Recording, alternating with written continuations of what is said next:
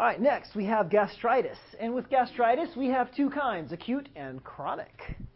So, acute is most likely caused by either a bacteria called Helicobacter pylori, or H. pylori, or by drugs, especially NSAIDs. Give me some NSAID names.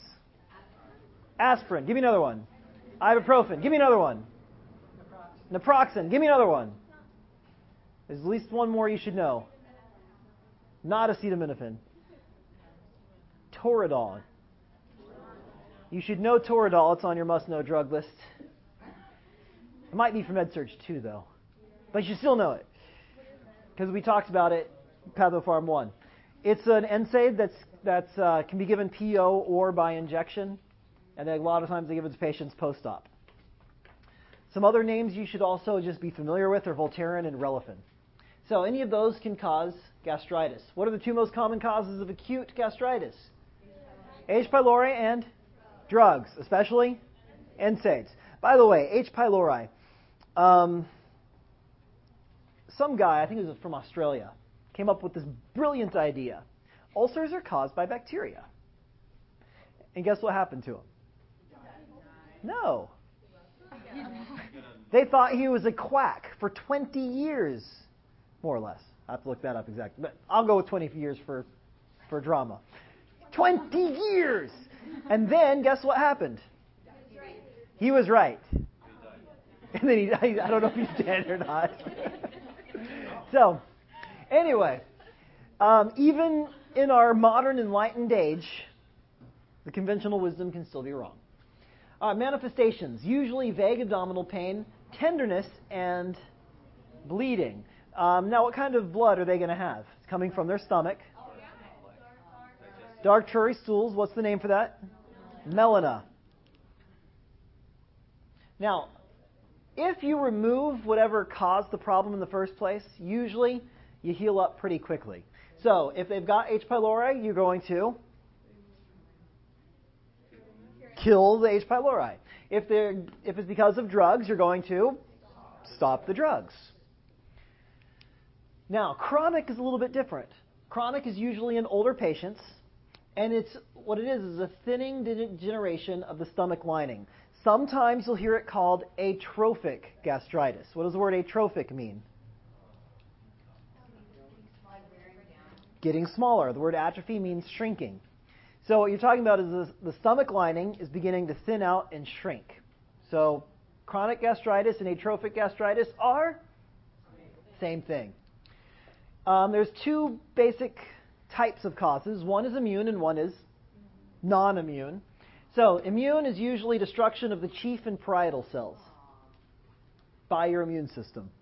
More common in women than men because women have more active immune systems than men do. Non-immune is caused by H. pylori and some other stuff, one of which includes hot liquids. So, if you know someone who likes to drink hot tea or hot coffee all day long. We're not talking just about like once an hour or once, you know, we're talking like all day they're drinking hot liquid. Just that constant influx of hot liquid, especially tea because it has tannins in it, can begin to wear down the stomach lining. Manifestations of gastritis in general vague pain. It, just, it hurts. Where does it hurt? I don't really know. It just hurts in there. Discomfort with food and possibly bleeding. Again, it would be dark tarry stools, melena. Treatment. Treat the underlying conditions. Change the patient's diet if necessary. And antibiotics. And if it's because of an NSAID, stop giving the NSAID. All right, next. Oh, by the way, GI is a heck of a lot easier to understand than cardiovascular. I hope. Yeah. But there's just a lot of it, though. It's also easier than respiratory. All right, um, next one peptic ulcer disease, or PUD. PUD. PUD. Lies. Okay, terminology. Flashbacks. You guys were like, what, two when that came out? like five. okay. Um, terminology. There's two kinds of ulcers. One is not really an ulcer, and one is a true ulcer. So, superficial ulcers are erosions of the stomach lining, but there's no involvement of the muscularis. Now, where does the blood supply live in an ulcer? All right, in an ulcer, in the stomach. In the muscularis. That's beautiful.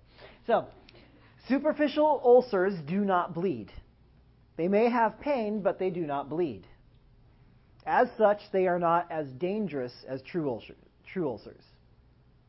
Now, true ulcers extend through the muscularis, and the patient is at risk for GI bleeds. May have just a little bit, maybe only a, only occult, but they can bleed with the true ulcer. Etiology. There's only four things that cause ulcers. Now, what does the bottom one say there? Stress. When it says stress, it does not mean, oh my gosh, I have such a hard life. You do not believe how much work I have. I'm a nursing student. You know, we are under a lot of stress. That is not what it means. As a very, very specific meaning, and what it basically means is lower is um, lowered blood flow to the gut. So let me ask you this question: What is the body's response to acute stress? Fight or flight, epinephrine. Now, what happens during that? We have the release of epinephrine and norepinephrine. And what are the uh, receptors that are stimulated? Alpha 1, 2, beta 1, and 2. What does alpha 1 cause when you stimulate it?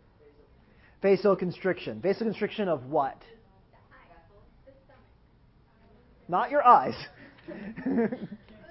I'm blind.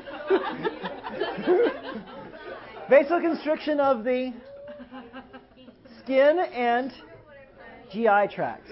So, stress ulcers are caused by vasoconstriction so severe that you have necrosis of the stomach.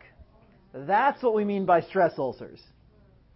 So, it's a very special meaning, and it has nothing to do with, oh my gosh, I'm so stressed out. So, the things that cause um, ulcers are NSAIDs, H. pylori, alcohol, mm, and stress. But not, oh my gosh, I'm so stressed out. Now, the most common ulcers are duodenal ulcers, which are not actually in the stomach at all. Um, manifestation is usually pain that begins 30 minutes to two hours after eating. So, it hurts after they eat.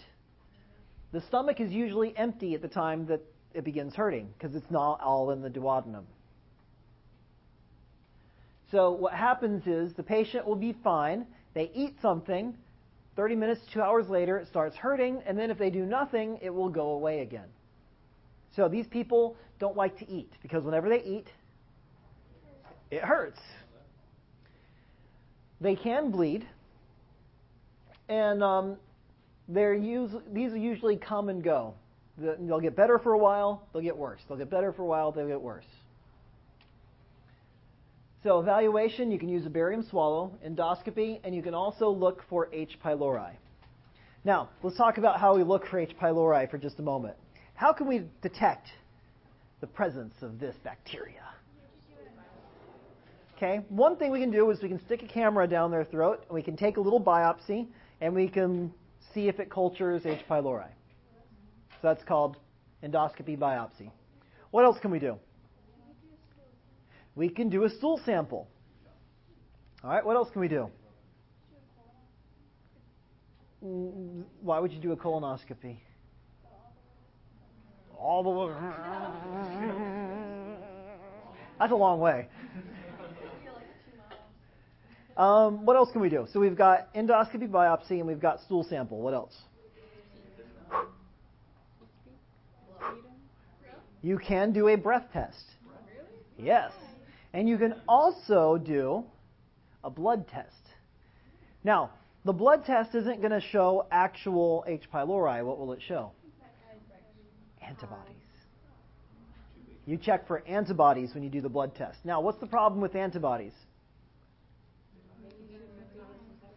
It could be from a previous infection. Now, if the person has never been treated before, the blood test is pretty good. But if they've been treated in the past, doesn't really help you because it's going to show up positive even if they don't have it again now.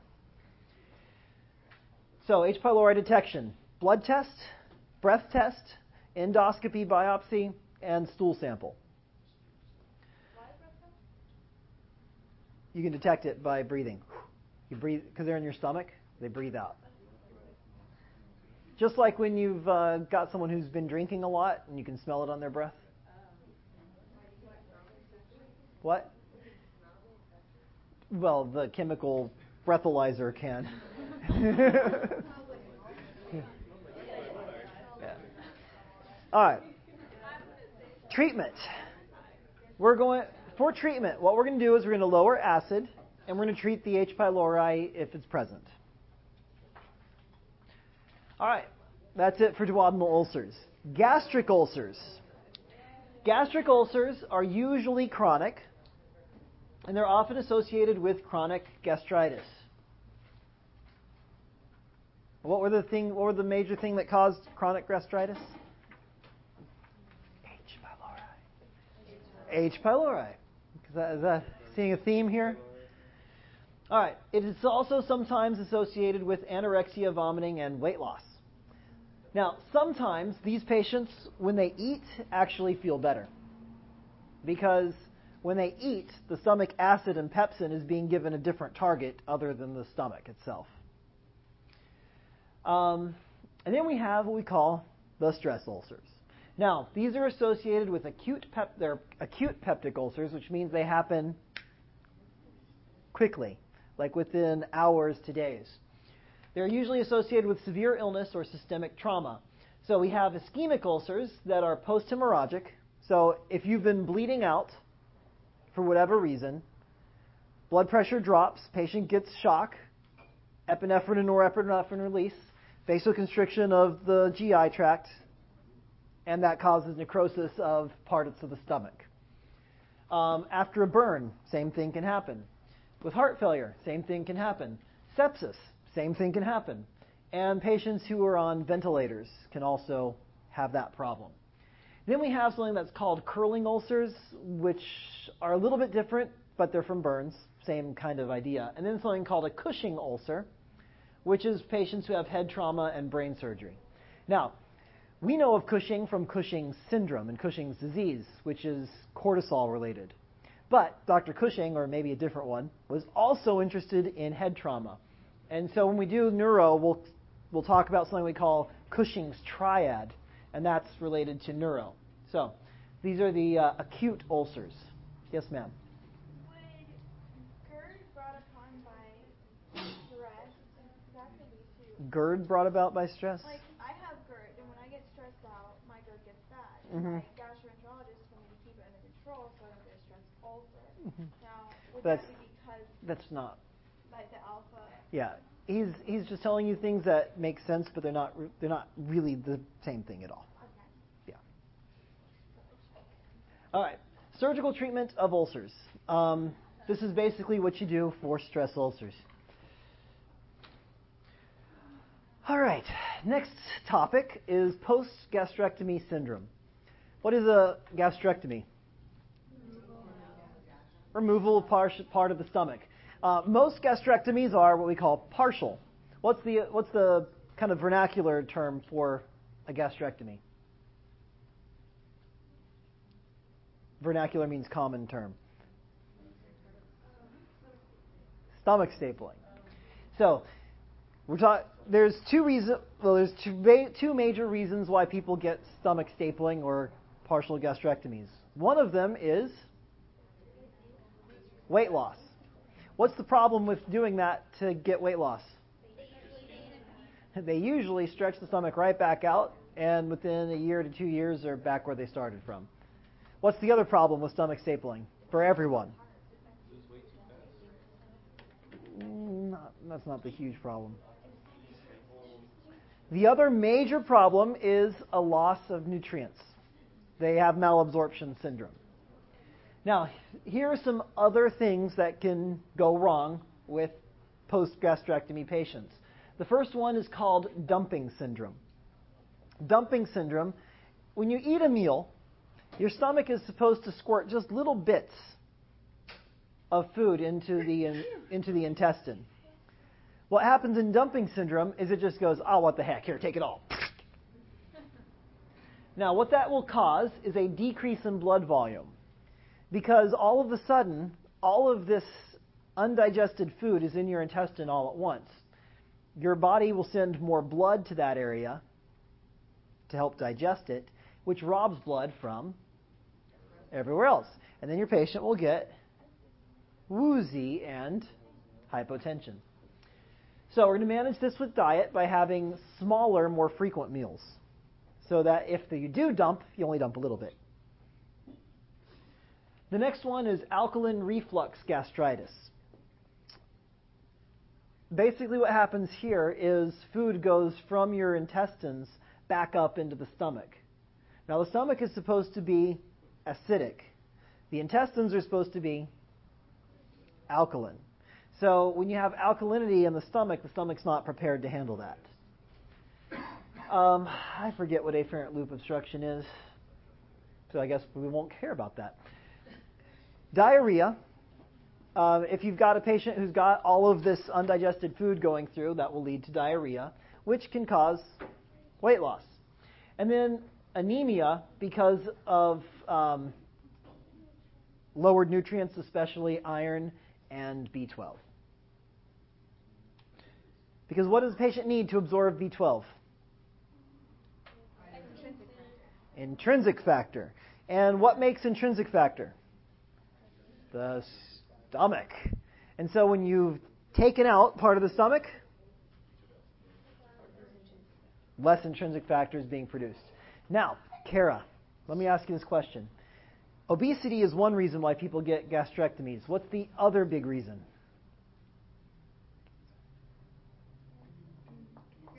Cancer, you're right. Very good answer. All right, we are now going to move on to drugs. So we've done all of the uh, diseases that we're going to do today. The rest of today we'll talk about drugs.